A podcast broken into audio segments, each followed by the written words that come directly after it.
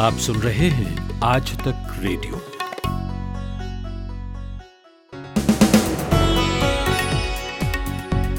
आज तक रेडियो पर दिन भर सुन रहे हैं आप। मैं हूँ अमन गुप्ता। आज बात शुरू होगी देश के सबसे लोकप्रिय गेमिंग ऐप पबजी समेत 118 ऐप बैन होने की। बताएँगे पबजी कौन सा डेटा लेता था और अब इसका क्या विकल्प है। पाकिस्तान में फेसबुक ने सैकड़ों पेज और अकाउंट्स बंद कर दिए हैं। बताया गया है कि ये मेलिसियस प्रोपेगेंडा फैला रहे थे। क्या होता था इन पेजेस और अकाउंट्स के प्रोपेगेंडा में शामिल? और भारत से क्या था इनका कनेक्शन बताएँगे। और मानसून सत्र के दौरान प्रश्नकाल पर सरकार ने क्यों लगाई रोक जिसका विपक्ष कर रहा है विरोध? क्या ऐसा पहले भी हुआ है? जानेंगे। और भारत चीन सीमा पर भारत की पहुँच अब उन स्ट्रेटेजिक हाइट्स पर हो गई है, जिन पर कब्जा करना चीन का सपना था। इसका कैसे भारत को फ़ायदा होगा? इस पर बात करेंगे, लेकिन उससे पहले सुनिए हेडलाइंस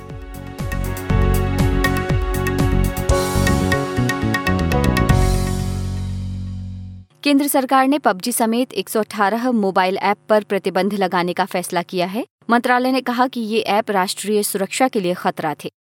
पीएमओ ने पीएम केयर्स फंड के बारे में जानकारी सार्वजनिक की है। इसके मुताबिक इस फंड के गठन के बाद पहले पाँच दिन में ही इसमें तीन हज़ार छिहत्तर करोड़ रुपए जमा हो गए थे।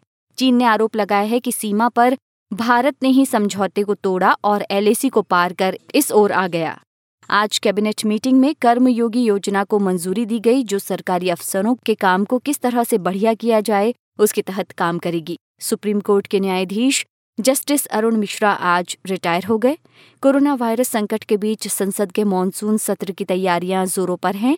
चौदह सितंबर से सत्र की शुरुआत होनी है, लेकिन अभी से ही सरकार और विपक्ष के बीच आर पार की जंग तेज हो गई है। बिहार में जेईई, नीट और एनडीए परीक्षा में शामिल होने वाले स्टूडेंट्स को यात्रा की सुविधा देने के लिए रेलवे ने अब तक छप्पन स्पेशल ट्रेन चलाने का ऐलान किया है और अपने चौबीसवें ग्रैंड स्लैम की कवायद में लगी सेरेना विलियम्स ने सीधे सेट्स में जीत दर्ज करके यूएस ओपन टेनिस टूर्नामेंट में शानदार आगाज़ किया है। नमस्कार, मैं हूँ अमन गुप्ता और आज दिन भर में खबरों के एनालिसिस का सिलसिला शुरू करें। उससे पहले जरा ये आवाज़ सुनिए। ये पबजी वाला है क्या? ज़ाहिर है ये आवाज़ आप पहचान ही गए होंगे। हमारे प्रधानमंत्री नरेंद्र मोदी की आवाज़ है। बीते साल परीक्षा पे चर्चा 2.0 के दौरान जब प्रधानमंत्री से एक महिला ने अपने बेटे की शिकायत की कि वो सारा दिन मोबाइल पर ऑनलाइन गेम्स खेलता रहता है और पढ़ाई में ध्यान नहीं देता तो छूटते ही प्रधानमंत्री ने कहा था, ये पबजी वाला है क्या? खैर साल भर पहले पबजी का ज़िक्र किया था, तब किसी ने नहीं सोचा था कि उनकी ही सरकार में ये पॉपुलर गेम बैन हो जाएगा। जी हाँ दुनिया का सबसे ज़्यादा पॉपुलर ऑनलाइन गेम पबजी, यानी प्लेयर अननोन बैटल ग्राउंड आज भारत में बैन हो गया। हाल ही में सेंसर टावर की एक रिपोर्ट में ये खुलासा हुआ था कि भारत में इस गेम के 175 मिलियन इंस्टॉलेशन हुए हैं। ये पूरी दुनिया का करीब 24 फ़ीसदी है। आज इसके लाइट वर्जन समेत कुल 118 ऐप्स पर भारत सरकार ने डिजिटल स्ट्राइक की। और देखिए पबजी की दीवानगी कि जैसे ही समाचार एजेंसी एएनआई ने खबर दी, उसके पाँच मिनट के भीतर ही हैशटैग पबजी ट्विटर पर ट्रेंड करने लगा। इन ऐप्स को बैन करने के पीछे वही वजह बताई गई, जिसके तहत इससे पहले भी ऐप बैन होते रहे हैं। देश की संप्रभुता, अखंडता और राष्ट्रीय सुरक्षा को खतरा। हमारे साथी हैं मुंजिर अहमद। टेक की खबरों पर लगातार नज़र रखते हैं। मैंने उनसे पूछा कि पबजी कौन सा डेटा लेता था? पबजी भारत में बैन कर दिया जा चुका है। इसके अलावा सरकार ने 118 और भी एप्स बैन किए हैं, जो जिनमें से पहले भी कुछ एप्स बैन किए गए थे, ये चाइनीज़ ऐप हैं। तो पबजी इन सब एप्स में से सबसे ज़्यादा पॉपुलर है, जो सबसे ज़्यादा यूज़ किया जाता है। पिछले कुछ समय तक पबजी पर ये भी बहस सुनने को मिले, ये चाइना का ऐप है या फिर कहाँ का ऐप है, क्योंकि इसमें साउथ कोरियन भी कंपनी शामिल है। हालाँकि जो भी हो बहरहाल ये बंद कर दिया जा चुका है बैन किया जा चुका है लेकिन अभी भी प्ले स्टोर और ऐप स्टोर में ये ऐप देखने को मिल सकता है क्योंकि ये जो एनफोर्स होता है उसमें कुछ समय लग सकता है। तो बैन करने के पीछे का मकसद अभी तो सरकार ने आ, ये कहा है कि भारत की इंटीग्रिटी पर ये खतरा था इस वजह से सरकार इसे बैन कर रही है। अब इसमें डेटा की बात करें तो डेटा लोकलाइजेशन वाला जहाँ तक सवाल था तो पबजी ने पिछले कुछ समय में डेटा लोकलाइजेशन की नीति जो है वो बदल करके भारत में ही डेटा लोकलाइजेशन का ये कर दिया था। लेकिन इसके बाद भी ये सवाल उठने लगे कि डेटा लोकलाइजेशन के बावजूद क्या कॉम्प्लिकेशन है जिनके वजह से पबजी थ्रेट हो सकता है। अब स्पेसिफिक सरकार ने प्रेस रिलीज़ में ये मेंशन नहीं किया है कि किस किस चीज़ को लेकर के पबजी और ये जो तमाम 118 एप्स हैं वो मुश्किल भरे थे जिस वजह से इन्हें बैन किया गया। इसी तरह टिकटॉक भी बैन किया गया था जिसके बारे में बोला गया था कि भारत की इंटीग्रिटी पर यह खतरा है इस वजह से यह बैन किए जा रहे हैं। अभी तक पबजी की तरफ़ से कोई स्टेटमेंट नहीं आया है। तो मुंजर अब जब पबजी बैन हो गया है तो लोगों के पास और कौन से अल्टरनेटिव्स हैं? पबजी के ऑल्टरनेटिव के तौर पर ये है कि आप कॉल ऑफ़ ड्यूटी जैसा जो बड़ा ऐप है वो यूज़ किया जाता है या फिर बैटल फ़ील्ड एक है, लेकिन वो ज़्यादा पॉपुलर नहीं है। उसके अलावा फ्री फायर है फोर्टनाइट है। तो ये सारे ऐप्स हैं जो पबजी के टक्कर के हैं, लेकिन सबसे ज़्यादा जो पबजी से टक्कर लेता है आज की डेट में, वो कॉल ऑफ़ ड्यूटी मोबाइल है, जो पबजी से हेड टू हेड टक्कर लेता है और जो अभी अवेलेबल है। फोर्टनाइट की बात करें, जहाँ तक उसे भी गूगल और एप्पल ने अपने स्टोर से बैन कर दिया। हालाँकि उसकी लड़ाई कुछ और चल रही है, वो पैसे को लेकर के है शेयर को लेकर के है। लेकिन दूसरा फ्री फायर भी है गरीना फ्री है ये भी भारत में काफ़ी पॉपुलर ऐप है। तो फ़िलहाल तीन चार ऑल्टरनेटिव है जिसमें सबसे बड़ा ऑल्टरनेटिव जो है वो है कॉल ऑफ़ ड्यूटी मोबाइल अच्छा ये तो हुई पबजी की बात। अब ज़रा मुंजर ये बताइए कि इसके अलावा और कौन कौन से प्रमुख ऐप्स हैं जिनका बहुत इस्तेमाल होता था और अब बैन कर दिए गए हैं? जैसे अभी जो दूसरे ऐप्स बैन किए गए उसमें एपूस लॉन्चर है जो कि एंड्रॉयड यूज़र्स ज़्यादा यूज़ करते थे। उसके अलावा आपका कैम कार्ड है कैम कार्ड बिज़नेस है और वीचैट जो है वीचैट का भी बैन लिखा गया। हालाँकि वीचैट अभी भारत में ज़्यादा यूज़ नहीं किया जा सकता था, लेकिन वीचैट से भी जुड़े ऐप बैन किए हैं। पबजी मोबाइल का लाइट वर्जन है, उसे भी बैन कर दिया गया है। और भी तीन चार गेम्स हैं, वो भी बैन किए गए हैं, जिसमें से ऐप लॉक है ऐप लॉक लाइट है एचडी कैमरा सेल्फी ब्यूटी है क्लीनर के सारे ऐप्स बैन कर दिए गए हैं म्यूज़िक प्लेयर बैन किए गए हैं वेब ब्राउज़र बैन किए गए हैं। जिसमें से आपका वेब ब्राउज़र है, म्यूज़िक प्लेयर है, वीडियो प्लेयर है, आर्मर है, जी कैमरा है, जो कि पॉपुलर ऐप है, सिक्योरिटी और जो क्लीनिंग के सॉफ्टवेयर होते हैं, जो सारे चाइनीज़ होते हैं, वो भी बैन किया गया है। TikTok, VPN VPN for TikTok एक ऐप आता था, उसे भी बैन कर दिया गया है। योको ऐप आता था, उसे भी बैन कर दिया गया है। गेम होता था, रूल्स ऑफ़ सर्वाइवल उससे भी बैन कर दिया गया। टोटल 118 ऐप की लंबी लिस्ट है। इन सभी को बैन किया गया। हालाँकि इनमें सबसे ज़्यादा पॉपुलर वो लॉन्चर जैसा कि मैंने आपको कहा, इसके अलावा पबजी है। कैमरा को लेकर के आठ से दस ऐप बैन किए गए हैं, जिसमें से selfie cam WeChat reading government WeChat small Q Tencent के भी दो तीन ऐप बैन किए गए हैं। तो काफ़ी ऐप हैं जो यूजफुल थे पॉपुलर थे, जिन्हें लोग यूज़ करते थे। तो छोटे बड़े बहुत सारे ऐप हैं, लेकिन इन इन 118 ऐप्स में से 10-12 ऐसे ऐप्स हैं जो कि यूज़ किए जाते थे ज़्यादा। बाकी दूसरे ऐप्स जो सपोर्टिव ऐप्स के तौर पे प्ले स्टोर पे उपलब्ध होते थे। तो इन्हें दोनों प्लेटफॉर्म से बैन किया गया है। ये ज़रूरी है जानना कि आईओएस और एंड्रॉयड दोनों ही से बैन किया गया है। एक चीज़ ध्यान में रखने वाली बात यह है कि ये बैन अभी किया गया इसका मतलब ये नहीं कि अभी मिलना बंद हो जाएगा, अभी चलेंगे ऐप। धीरे धीरे धीरे ओवर टाइम जैसे टिकटॉक हुआ था, किसी के पास बंद होना शुरू होगा तो ये इस तरह से भी पबजी के साथ भी ऐसा ही होगा। ये थे हमारे टेक्स संवाददाता मुंजिर अहमद। अच्छा इधर पबजी बैन हुआ तो सीमा के उस पार, यानी पाकिस्तान में आज टिंडर समेत पाँच डेटिंग ऐप्स इसलिए बैन कर दिए गए, क्योंकि वे अनैतिक सामग्री परोस रहे थे। दूसरी तरफ़ फेसबुक ने आज पाकिस्तान के सैकड़ों ऐसे पेजेस और अकाउंट्स को सस्पेंड कर दिया, जो मेलिसियस प्रोपेगेंडा फैला रहे थे, यानी दुष्प्रचार कर रहे थे। स्टैनफर्ड इंटरनेट ऑब्जर्वेटरी यानी एस की एक रिपोर्ट में इस बात का खुलासा हुआ है। इसमें बताया गया है कि 103 पेज 78 ग्रुप, चार सौ तिरपन अकाउंट्स और 107 इंस्टाग्राम अकाउंट बंद हुए हैं। इंडिया टुडे की foreign affairs editor Geeta Mohan ने एस की इस रिपोर्ट का बारीकी से अध्ययन किया है। मैंने उनसे पूछा कि इन अकाउंट से किस तरह की गतिविधियाँ होती थी। अगर आप जो फेसबुक पेजेस हैं इंस्टाग्राम अकाउंट्स हैं और फेसबुक अकाउंट्स हैं, उन सब की बात करें तो कुल मिलाकर ऐसे पेजेस को ही टारगेट किया है फेसबुक ने, जहाँ पे प्रोपोगैंडा चल रहा था। प्रोपोगैंडा किस किस्म का?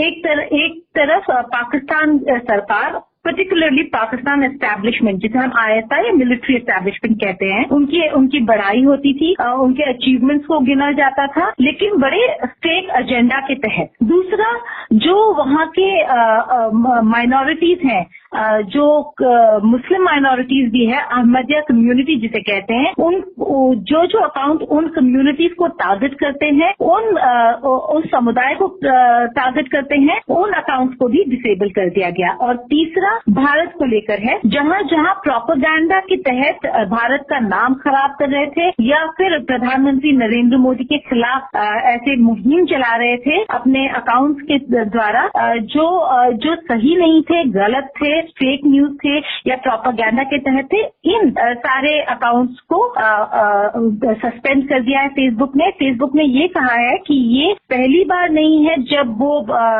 ऐसा सस्पेंशन कर रहा है और पाकिस्तान पहला देश नहीं है। ये पिछले तीन सालों से उन्होंने लगातार ऐसा, ऐसे मॉनिटर करते आए करते आ रहे हैं अकाउंट्स को, जो मैथ रिपोर्टिंग के तहत फॉल्स प्रोपोगंडा चलाते हैं। चाहे वो रशिया हो रूस हो अमेरिका हो पाकिस्तान हो, लगातार फेसबुक ऐसे अकाउंट्स को जो प्रोपोगंडा चलाता है, उनको सस्पेंड करते आ रहा है। ये अगस्त में नया एक ऐसा बैच निकला है, जहाँ पे कई सारे ऐसे अकाउंट्स जो पाकिस्तान से पाकिस्तान से चलाए जा रहे हैं।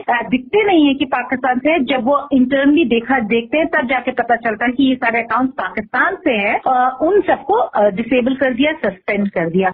गीता जी, पाकिस्तान के आईटी मिनिस्टर हैं अमीनुल हक। पहले ही फेसबुक पर भारत का पक्ष लेने का वो आरोप लगा चुके हैं। ऐसे में जब फेसबुक ने ये कार्रवाई की है तो पाकिस्तान की क्या प्रतिक्रिया होगी? पाकिस्तान के जायज़ है, जैसे आपने कहा, पाकिस्तान का रिएक्शन वैसा ही होगा, जैसे पिछली बार हुआ था जब पाकिस्तान के अकाउंट सस्पेंड किए थे या फिर जब ऐसे ऐसे खबर निकली थी जहाँ पे फेसबुक ने बड़े साफ़ तरीके से और तौर से कह दिया था कि पाकिस्तान से ये सारे प्रोपोगंडा वाले अकाउंट एमिनेट करते हैं। तो ज़ाहिर सी बात है, वैसे ही रिएक्शन होगा। कहेंगे कि फेसबुक भारत का पक्ष ज़्यादा लेता है। लेकिन मैं आपको बता दूँ कि जो देश हैं जहाँ पे अकाउंट सस्पेंड होते हैं, इस बारी हम यहाँ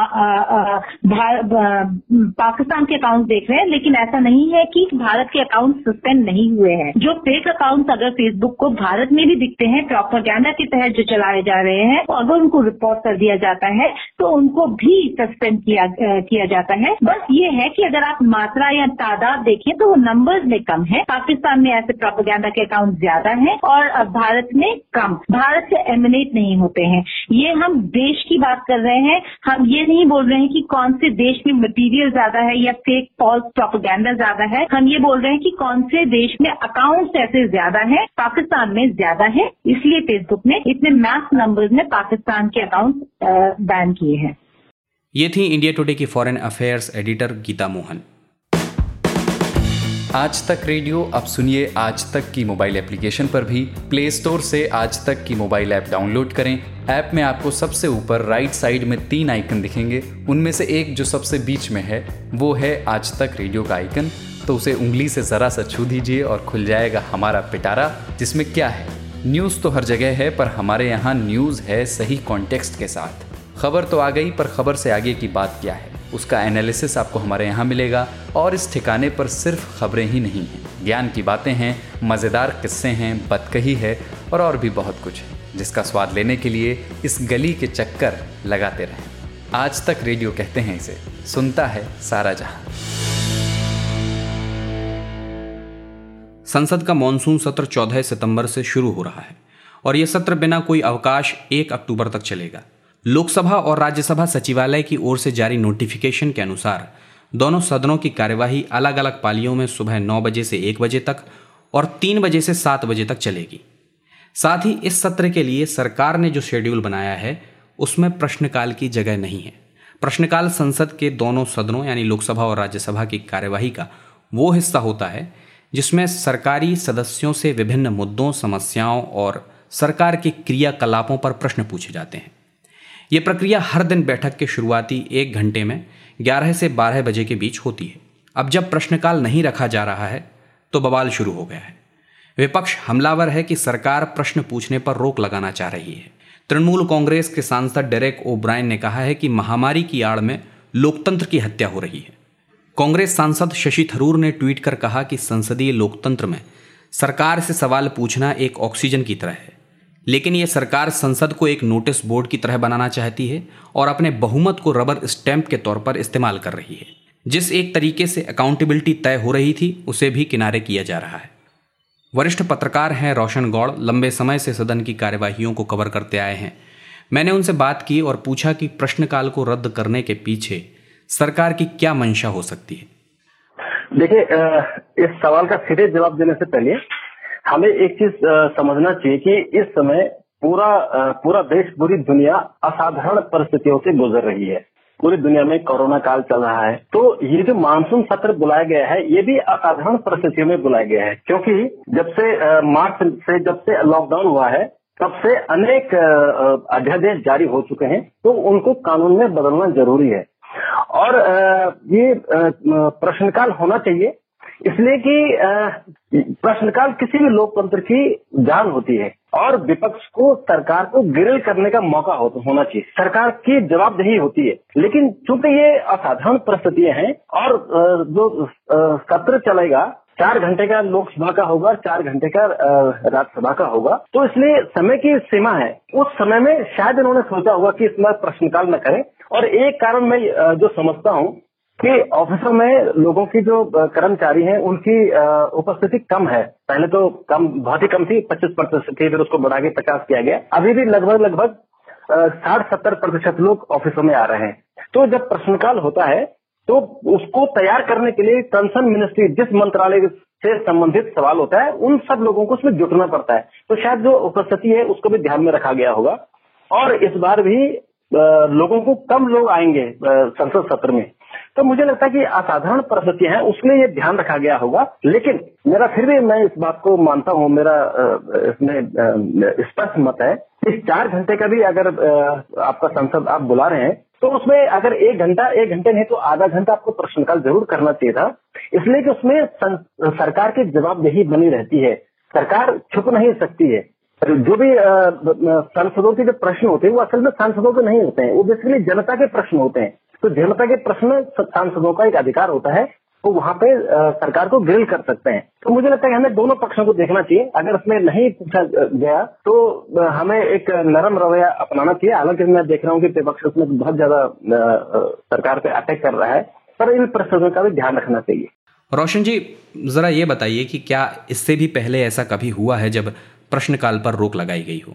देखिए जब ये विशेष सत्र होते हैं जैसे कि सिक्सटी वन में तैतीसवा सत्र हुआ था, या जिसमें विशेष सत्र होते हैं, जो किसी खास विषय के लिए बुलाए जाते हैं, जैसा कि कोटा को पास करने के लिए बुलाया गया था, या तमिलनाडु में राष्ट्रपति शासन लगाने के लिए बुलाया गया था, या बिहार में राष्ट्रपति शासन लगाने के लिए बुलाया गया था, जिनका मकसद होता है कि हम किसी पर्टिकुलर एक विषय के लिए बुलाते हैं तो तब प्रश्नकाल नहीं होते, वो उसी विषय पर ही सत्र कॉन्सेंट्रेट होता है। और जब साधारण सत्र होता है, रेगुलर सत्र होता है तब भी कई बार सांसद होते हैं, वो हल्ला गुल्ला मचाते हैं और क्वेश्चन आवर नहीं होने देते। और कभी कभी ये भी होता है कि जब दोनों पक्ष में, सरकार में विपक्ष में सहमति बनती है और वो चाहते हैं कि किसी विशेष परिस्थितियों में, विशेष विषय को लेकर चर्चा शुरू हो 184 में चर्चा हो या 193 में चर्चा हो, कई बार आपने देखा होगा कि विपक्ष कहता है कि भ्रष्टाचार पे चर्चा करनी है या किसानों की समस्या पे चर्चा करनी है तो तब वो कहते हैं कि प्रश्नकाल को स्थगित कर दिया जाए और इस चर्चा को शुरू में ही ग्यारह बजे जब सत्र शुरू होता है, तब भी शुरू कर सकते हैं। तो जब रेगुलर संसद चल रही होती है, तब भी बीच बीच में क्वेश्चन आवर नहीं होता है और जब खास परिस्थितियों के लिए बुलाया जाता है कभी कभी क्या होता है कि जैसे जब हमारे संसद को पचास साल पूरे हुए थे या साठ साल पूरे हुए थे तो तब विशेष दो दिन के लिए, तीन दिन के लिए बुलाया जाता है तो तब प्रश्नकाल नहीं होते हैं। और ऐसे हमारे पास बहुत सारे उदाहरण है। ये थे वरिष्ठ पत्रकार रोशन गौड़।